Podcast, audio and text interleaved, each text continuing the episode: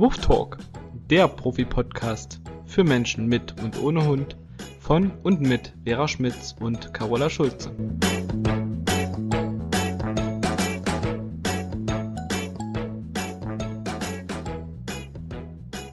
Einen wunderschönen guten Morgen, liebe Carola.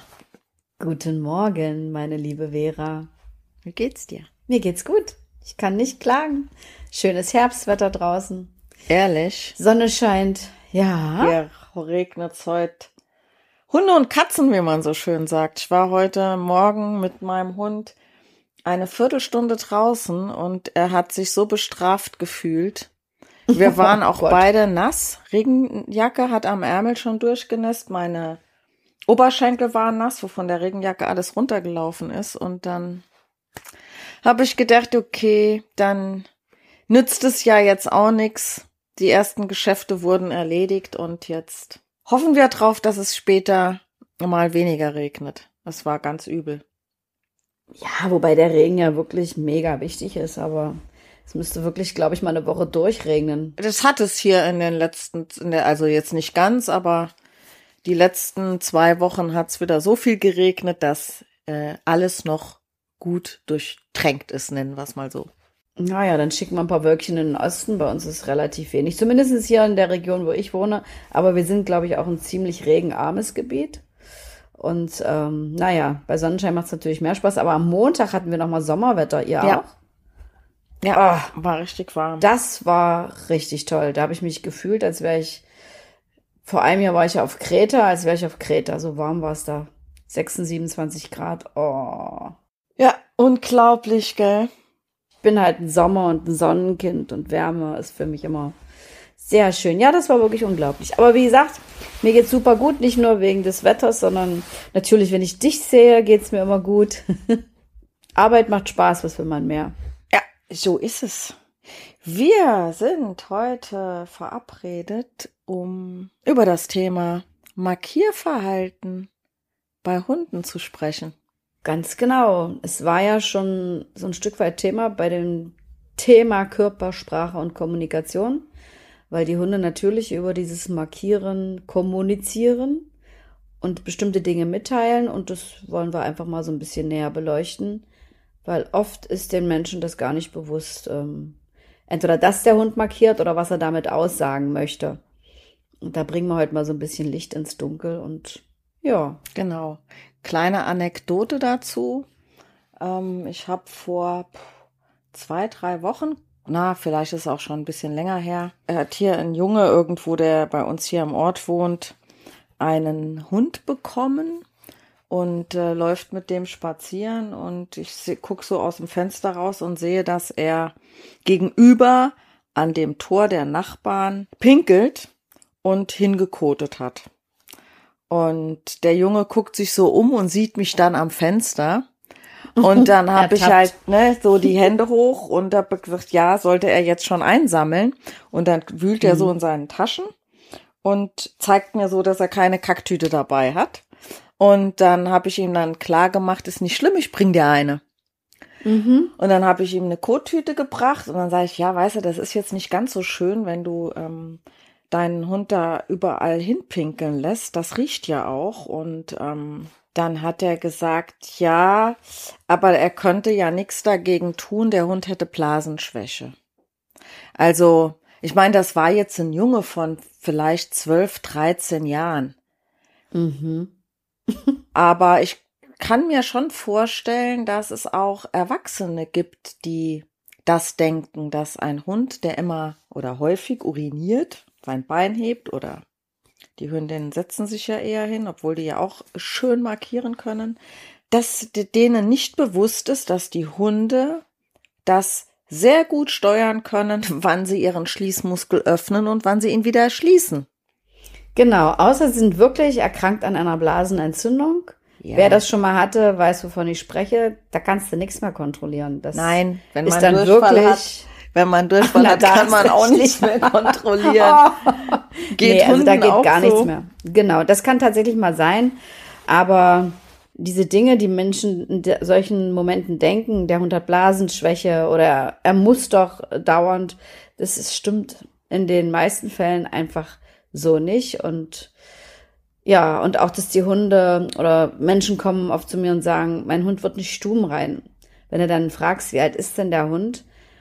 Ja, der ist zehn Monate oder auch mal ein Jahr oder anderthalb. Also das hat dann in der Regel fast nie was damit zu tun, dass der einfach noch nicht gelernt hat, drinnen nein, draußen ja, sondern dass der halt in der Wohnung tatsächlich auch markiert. Also auch das passiert öfter und da muss ich den Leuten dann leider sagen, dass das pure und volle Absicht ist, so wie du gerade sagst. Ne? Die können sehr wohl ihren Schließmuskel kontrollieren und sehr genau und bewusst irgendwo hin pinkeln.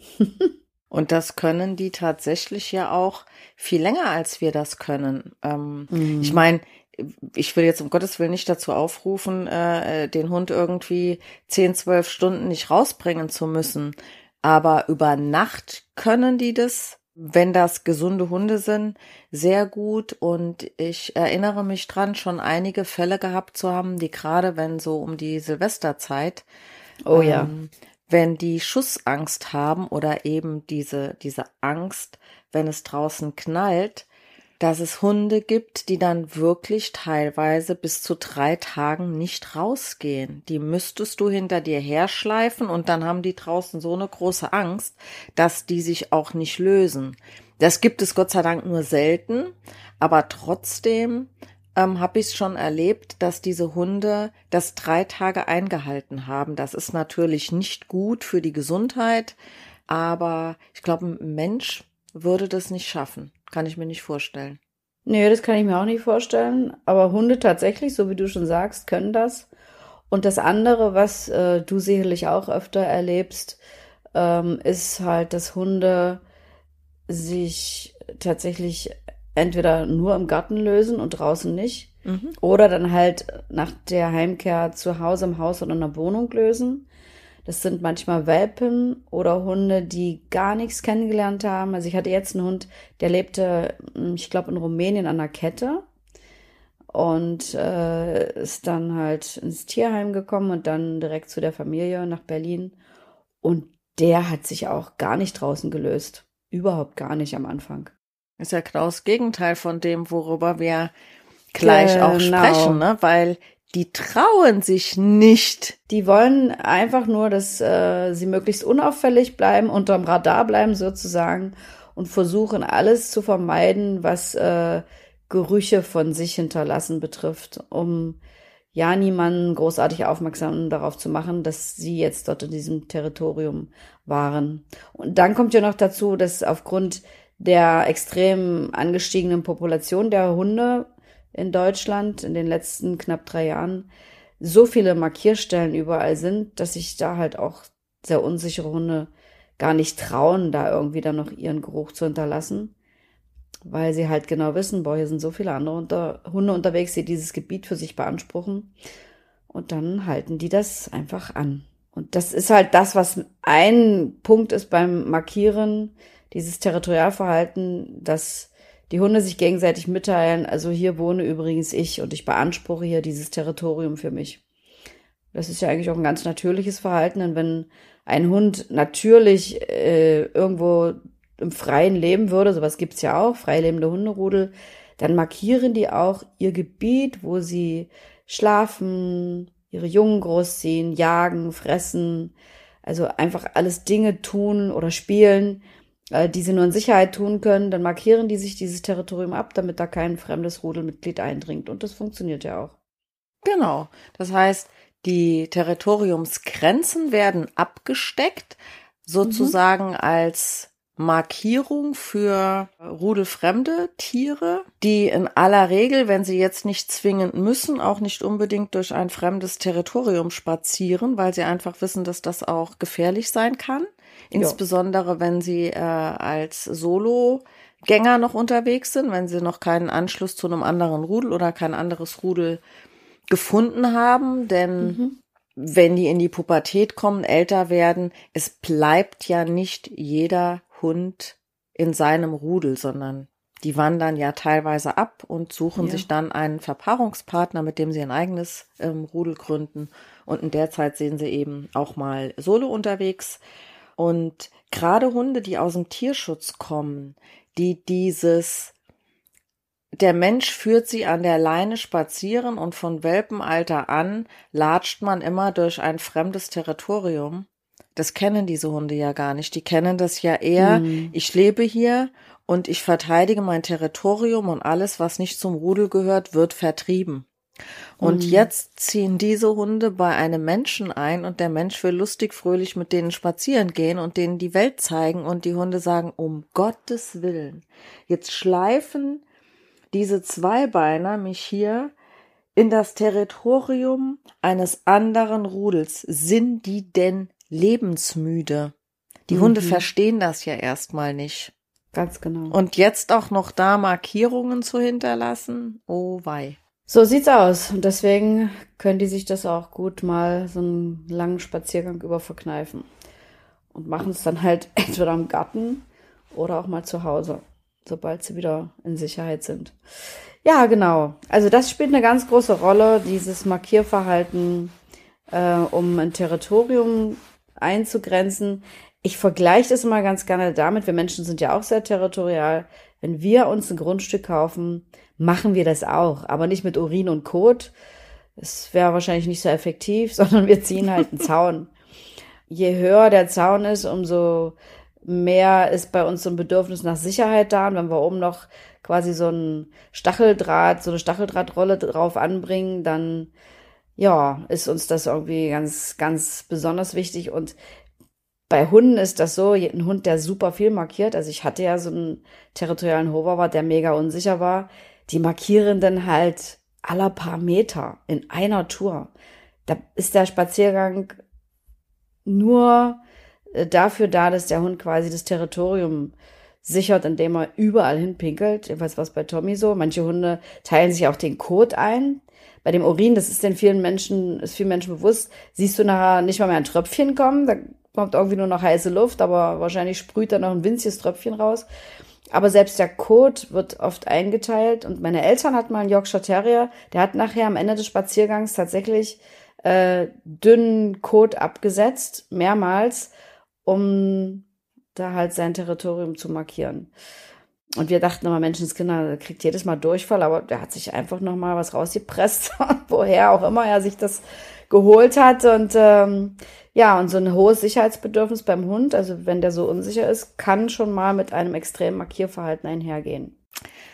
Ähm, was du gerade sagst mit Code einteilen, das kenne ich von, von Hawk wenn ich mit dem längere Zeit an einer Stelle nicht spazieren war, wo wir sonst auch öfter waren, hat hm. der mindestens dreimal gekotet, was sonst an, an Orten, wo wir regelmäßiger waren, auch mit einem Mal getan war. Und hm. auch da wurde es nach hinten raus immer etwas breiger. Tolles Thema, aber muss man ja halt so sagen. Ne? Ja, gehört dazu. Genau. Und was man hier jetzt nicht verwechseln darf, weil wir ja gesagt haben, auf der einen Seite die Hunde, die jetzt irgendwo vielleicht aus dem Ausland kommen oder einfach auch sehr unsicher sind, die trauen sich nicht draußen äh, ihre äh, Urin- oder Kotmarken zu hinterlassen und zu markieren. Und auf der anderen Seite hast du ja gerade gesagt, der Tommy, der ja unsicher war, der hat das dann gemacht, das lässt sich eben damit erklären, dass ein Hund, der irgendwo fremd ist, ja erstmal sagt, okay, ich guck mir mal an, wer regelt denn hier? Wer sorgt denn für Sicherheit? Mhm. Wer trifft denn die Entscheidungen? Wer trägt denn hier die Verantwortung? Und wenn die dann aus ihrer Sicht, durch ihre Brille betrachtet, feststellen, dass der Mensch, also der Zweibeiner, nicht in der Lage ist, für Sicherheit zu sorgen, die Verantwortung zu tragen und wichtige Entscheidungen zu treffen, dann ist das nun mal so, dass jeder Hund, egal wie unsicher er ist oder naja, auch da gibt es Ausnahmen, ne? man soll nie nie sagen, aber in der hm. Regel die Hunde sagen, okay, eigentlich will ich's nicht, weil ich selber mehr Schiss als Vaterlandsliebe habe, aber einer im, in Anführungszeichen, Rudel muss das ja übernehmen. Und dann hm. fangen sie an. Und diese unsicheren Hunde, die in der, ja, im Glauben sind, für ihr Rudel für Sicherheit sorgen zu müssen. Darüber machen wir übrigens noch einen extra Podcast, Sicherheit vermitteln.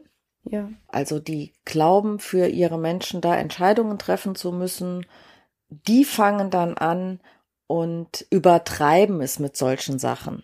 Genauso mhm. wie ein unsicherer Hund viel eher, also wenn das Bellen nicht mehr ausreicht, auch mal nach vorne geht und irgendwo rein zwickt, schnappt, beißt, als ein souveräner Hund das tun würde.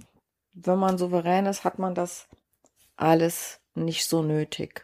Ja, ganz genau. Und dann finde ich, äh, wenn ich mich jetzt in die Perspektive des Hundes hineinversetze, ist es bestimmt für einen Hund auch sehr komisch, wie wir uns verhalten, während der Hund markiert, weil wir gehen ja meistens mit, wir Menschen. Wir haben ja die Leine in der Hand, gehen dorthin mit, wo uns der Hund hinzieht, was natürlich wieder für die Leinenführigkeit sehr ungünstig ist.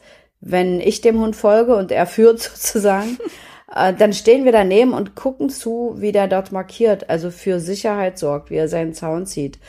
Und wenn ich dann nach Hause komme als Mensch, schließe ich mich in der Toilette ein und mache dort meine Markierung rein, die ich dann auch noch wegspüle, damit es keiner riecht. Also ich denke mal, da kriegt der Hund einen ganz komischen Eindruck von uns Menschen. Das wird für die Hunde, glaube ich, sehr merkwürdig sein, was wir da so machen. Deswegen ähm, ist es vielleicht äh, keine schlechte Idee, mal zu gucken, warum ist denn der Hund unsicher, wie vermittle ich dem mehr Sicherheit, damit er nicht mehr so oft markieren muss. Hat bei meinem Hund wirklich super geholfen. Also ich hatte mal so das Gefühl, so 60 Mal pro Minute markiert der unterwegs. Der hat ständig das Bein gehoben und das hat sich nachher echt extrem reduziert, aber weil ich es halt auch nicht immer zugelassen habe oder also bei der Leinführigkeit sowieso nicht. Oder das, was du dem kleinen Jungen gesagt hast, ne? Es ist ja auch nicht schön, wenn ein Hund eine Hauswand markiert oder wenn Bierzeltgarnituren vor einer Gaststätte stehen, da dagegen pinkelt oder an einen Überzieher vom Motorrad oder, oder, oder, ne? Also da gibt's ja so viele Stellen, wo es äh, ja echt eklig ist und unangenehm. Und außerdem muss es ja auch nicht sein, dass ich mich auf dem Spaziergang ständig nach dem Hund richte. Also, was heißt, muss nicht sein, ich würde es einfach auch nicht tun. Ich bringe dann immer das Beispiel, wir haben uns ja vorher beide über die Servicehunde unterhalten und dass es da neue gesetzliche Regelungen gibt. Aber auch denen bringt man ja bei, dass die halt ihren Job draußen erledigen und nicht pinkeln, schnüffeln oder ständig nach anderen Hunden gucken sollten. Also markieren ist nicht, wenn die ihren Job erledigen, meinetwegen, wenn so ein Blindenführhund seinen Menschen zum Arzt begleitet, äh, dann kann er doch nicht dauernd stehen bleiben und pinkeln. Wann soll denn der Mensch da ankommen? Das funktioniert nicht, weil viele Leute immer denken, der muss doch aber so oft pinkeln und ich muss doch da hingehen und mit ihm stehen bleiben. Nee, nee. Nein. Das muss man nicht. Nein, muss man nicht, tatsächlich nicht. Also wenn ein Hund im Freilauf ist, dann wäre es für mich jetzt okay, dass der auch hier und da äh, markiert, sofern das Stellen sind, die in Ordnung sind. Also äh, wenn da jetzt ein Auto im Feld steht, dann lasse ich meinen Hund auch nicht ans Auto pinkeln. Ja, nee. oder äh, ich wohne ja hier in einer Weinanbaugegend und äh, wenn dann Wein Bergsarbeiter dort die Reben binden, schneiden, keine Ahnung, wie das äh, in Fachausdrücken heißt. Mhm. Ähm, ich glaube, sowas nennt sich Erziehen. Zumindest habe ich das äh, neulich gehört, wie diese Apfelbäume, die man so bindet. Das nennt sich Erziehen. Okay, das wusste ich auch noch nicht. Und zwar war, wie heißt denn der jetzt noch? Ähm, ein Hirnforscher, du weißt es. Gerald Hüther? Ja, genau. Der Gerald Hüther hat gesagt, wenn man sich das mal überlegt, was der Begriff Erziehung bedeutet, dann ist es schon mhm. ganz schön furchtbar, ne, wenn man das Kindererziehung, das heißt, die werden auch so gebogen, Gezogen. wie man es gerne hätte. Aber gut, das ist jetzt was anderes. Das heißt, natürlich, da kann ein Hund das auch mal tun, aber es ist ein Unterschied, ob ich eine Leine in der Hand habe und immer schön mit stehen bleibe und äh, ob ich meinem Hund auch mal klar mache, dass es eben Stellen sind, die unangemessen sind, wie zum Beispiel bei diesen Weinbergsarbeitern, die dummerweise ihre äh, Kühlbox oder ihre Tasche, wo sie ihr Frühstück drin haben, immer vorne an den Anfang einer Weinrebsreihe stellen.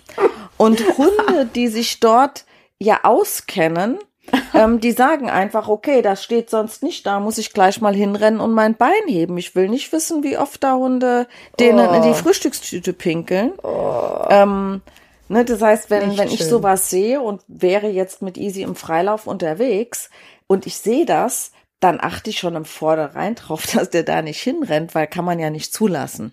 Nee. Ja, aber siehst du deinen Hund nicht und er läuft einfach irgendwie so 50 Meter Ja. JWD irgendwo zwischen den Weinbergen rum oder im Gebüsch, dann kriegst du ja gar nicht mit, was der alles so macht. Nee, ist voll eklig. Und weißt du, was mir in diesem Zusammenhang einfällt? Und das ist vielleicht ganz gut, wenn ich das hier an der Stelle mal erzähle. Ich habe, als ich äh, im Juli in Österreich war, was ganz Schreckliches auch gehört von einem Mann, der Pferde züchtet in Österreich und da natürlich auch äh, Wiesen besitzt, äh, wo die Pferde halt im Freien äh, sich den ganzen Tag aufhalten können. Und der hat was ganz äh, Schreckliches berichtet, was ich so auch nicht wusste. Selbst meinem Freund, meinem Freund war das nicht so klar, der sich mit Pferden super auskennt.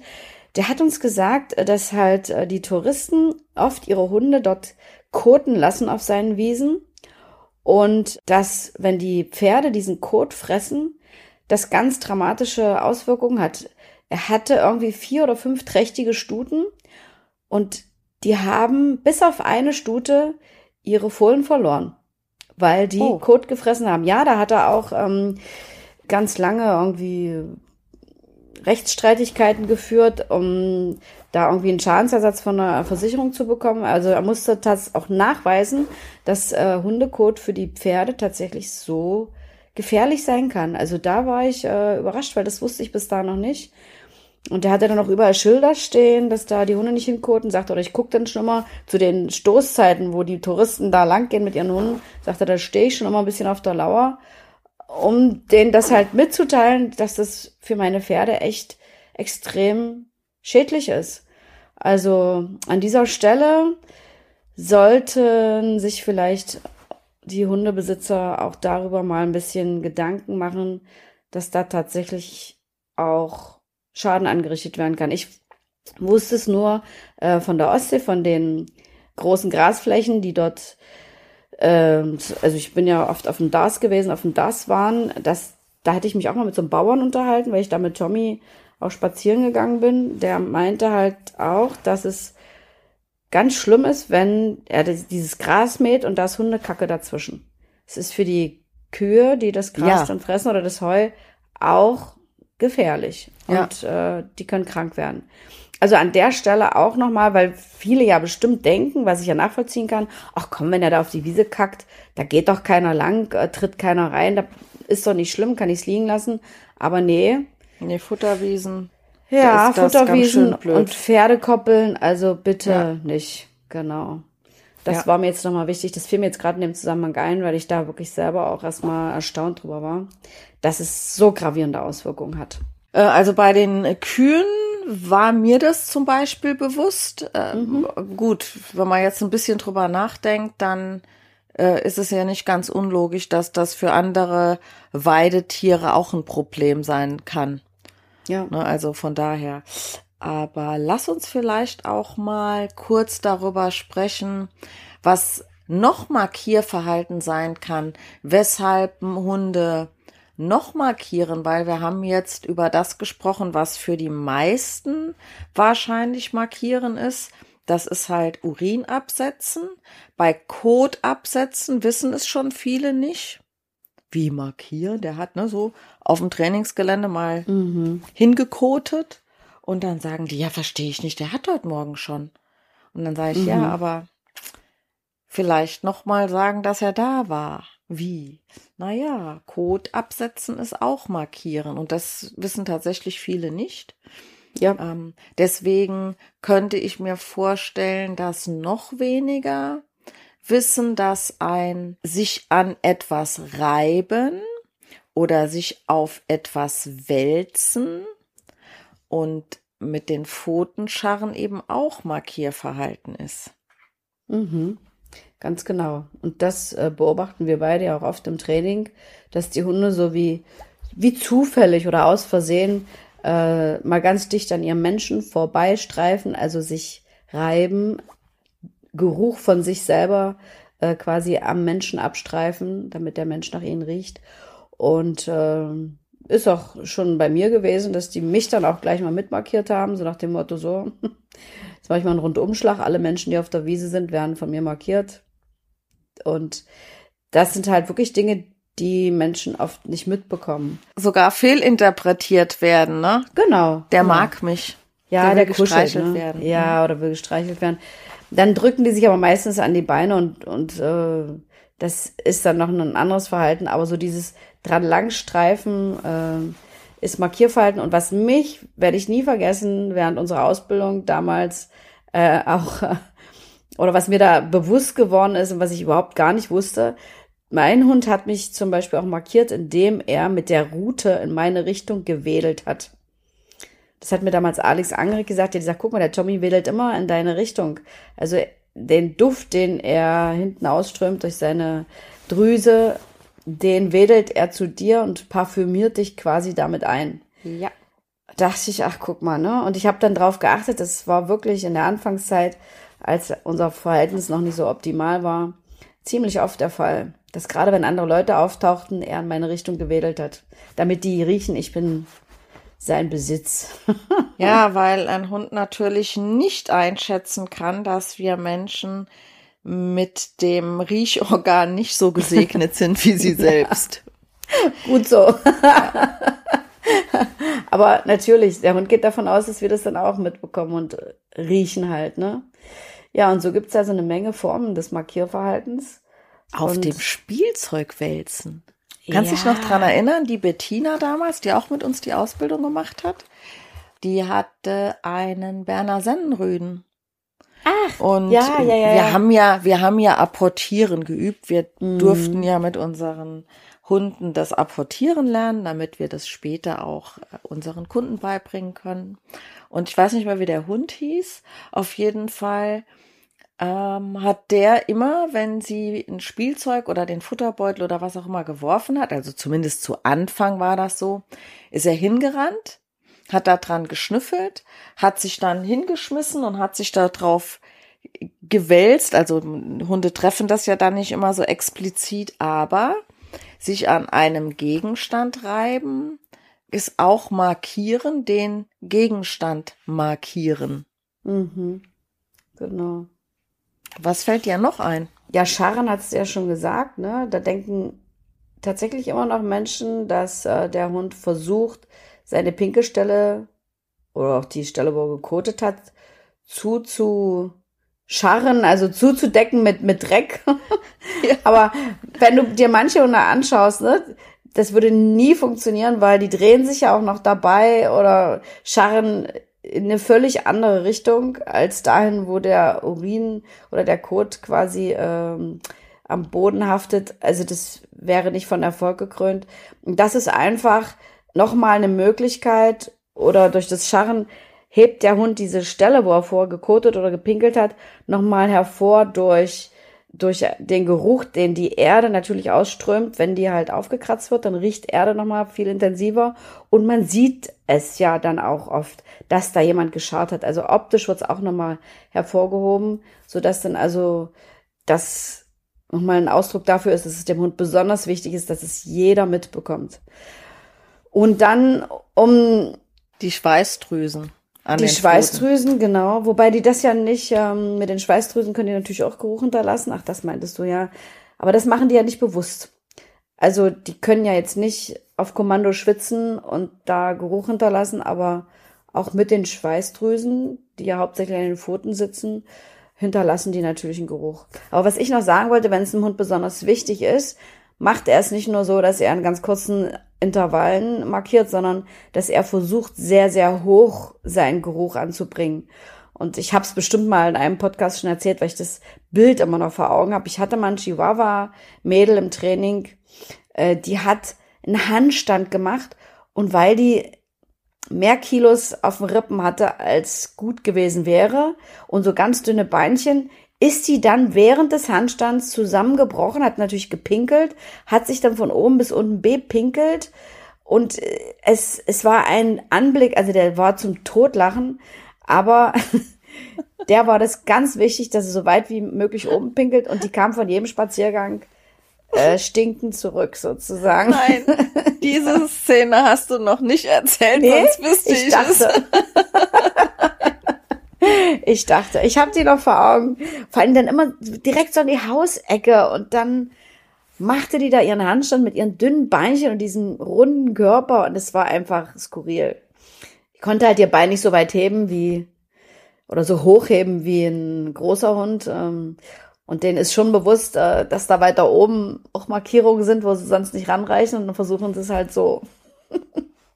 Ja, und vermutlich ja auch, je höher die Markierung ist, umso eher, also ja, sie, sie stellen sich einmal größer damit dar und Genau. die Verbreitung des Geruchs, ich weiß nicht, ob das wissenschaftlich nachgewiesen ist, ist mir auch egal, aber die Verbreitung des Geruchs an einer höheren Stelle ist die Wahrscheinlichkeit ja größer, dass die vom Wind weggetragen wird, als wenn die direkt auf dem Boden pieseln. Das ist vielleicht geschützter, ja, oder, oder ist dann, ja, könnte sein. Also das weiß ich auch nicht, ob das wirklich so ist, aber ich denk mal schon und ähm, größere Hunde sind ja dann mit der Nase dann auch eher auf der Höhe dieser höheren Pinkelstelle. Und die wollen halt auch nicht, dass jemand drüber markiert, deswegen denke ich mal, ist es denen wichtig, so weit oben zu markieren. Aber ja, das war auf jeden Fall lustig. Und das ist halt ähm, immer wieder ein Thema in unseren Stunden mit dem Markieren. Und blöd wird's dann halt nur, wenn der Hund das zu Hause macht. Hatte ich jetzt erst wieder einen Hund, der hat zu Hause die ganzen Gardinen markiert. Hm, schön. Ja. Ich frage mich dann immer, warum ein Hund glaubt, das tun zu müssen. Mir ist es manchmal tatsächlich ein Rätsel, wo ich sage, ist der, steht der so unter Stress? Ähm, kriegt er darüber Aufmerksamkeit? Weil die leben ja dort und in aller Regel ist es ja eher normal, dass Hunde in ihrem Territorium, also ne, an den Territoriumsgrenzen ja, aber nicht dort, wo sie leben, markieren. Also wenn ein Hund mal äh, was nicht halten kann, also Kot oder Urin, während der Abwesenheit der Menschen oder nachts, dann pinkeln oder koten die ja auch in der Regel nicht dort, wo sie schlafen, wo sie leben, sondern die suchen ja tatsächlich eher einen Raum auf, zum Beispiel den Keller, wo sie weniger Zeit verbringen. Weil sie sagen, da wo Mhm. ich lebe, da will ich das ja nicht haben. Und das, da stellt sich mir noch manchmal die logische Frage, warum Hunde in ihrer eigenen, also ne, nicht in ihrer Wohnung, sondern in der Wohnung, in der sie leben, die ja ihren Menschen gehört, das muss man ja auch manchmal klar sagen, ne? Mhm. Warum die dort permanent markieren. Also dass das in einem, wenn man gerade die Pubertät entdeckt oder äh, ein Welpe, der noch nicht stubenrein ist, da geht es ja auch nicht primär ums Markieren. Aber einen Fall hatte ich, da hat sich rausgestellt, warum der immer markiert hat in der Mhm. Wohnung. Denn der, also der war sehr territorial, der hatte sehr viele Freiräume, der war viel im Garten und die hatten äh, in so einem Feriengebiet ein Haus, äh, also das stand quasi mitten im Garten und rum, ringsrum konnte der Hund rumlaufen und der hatte immer schöne Aussichten nach draußen, wenn andere Hunde halt da vorbeigelaufen sind. Und der hat dann im Haus markiert, wenn er mitbekommen hat, dass da ein anderer Hund vorbeigelaufen ist, weil wenn er im Haus war, konnte er ja nicht draußen markieren. Ja. Naja, also ich erlebe es manchmal bei ähm, Menschen, wo die mehrere Hunde zu Hause haben. Ja, okay. Da geht es ja um Konkurrenz. Ich habe es Ja. tatsächlich bei meinem Hund einmal erlebt, da haben wir einen Hund zu Besuch gehabt, einen unkastrierten Rüden. Okay. Und ich dachte, ich gucke nicht richtig, hebt Tommy so ganz kurz das Bein und pinkelt an den Tisch, wo der gerade vorher vorbeigegangen ist. Aber dann war mir klar, warum. Dass die nicht unbedingt da pinkeln, wo sie leben, das ist halt manchmal schwer nachzuvollziehen, aber so ein Thema. Man sagt ja auch immer, die pinkeln nicht in ihre Box oder auf ihre Liegestelle, aber ich habe tatsächlich Hunde schon öfter erlebt, die Ja. das genau das getan haben. Ja. Aus den unterschiedlichsten Gründen. Aber wenn wir das jetzt hier alles äh, versuchen zu analysieren, dann wird der Podcast doch wieder länger, als wir wollten, denn wir hatten ja irgendwann mal gesagt, wir machen nur noch eine halbe Stunde. Die ist schon wieder überschritten, sehe ich gerade. Ja, also so Pi mal Daumen eine halbe Na, Stunde. so Nein. Genau. Ähm, nee, das soll auch gar nicht ausarten. Sowas kann man Nee. ja dann immer auch noch mal ähm, vertiefen. Genau. Ähm, fassen wir noch mal ganz kurz zusammen. Das Markierverhalten kann sein urinieren, koten, sich reiben, scharren, sich auf etwas wälzen. Haben wir da was vergessen? Naja, und halt äh, über die Pfoten eine Schweißspur hinterlassen. Genau, ja gut, das habe ich jetzt unterm Scharren quasi mit, Ach so. Ja, mit gut. dazu gehabt. Nö, sonst hast du alles aufgezählt. Ja, und dann muss man das Ganze ein bisschen beobachten und die Hunde müssen nicht permanent markieren, auch die Hündin nicht. Das tun ja auch weniger. Also die Hündinnen urinieren in der Regel seltener als Rüden, aber es gibt trotzdem auch Hündinnen, die ihr Bein heben und die es auch schaffen, eine Wand anzupieseln und die sehr häufig beim Spaziergang markieren.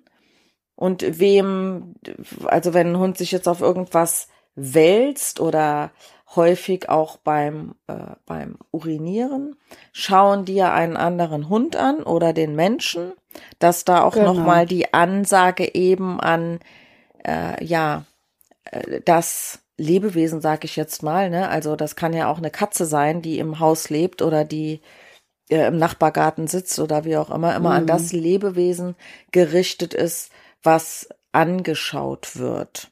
Also, Genau. ne, wie gesagt, hast du ja zu Anfang eingeleitet, ist eben auch eine Kommunikationsform, hinterlässt für andere.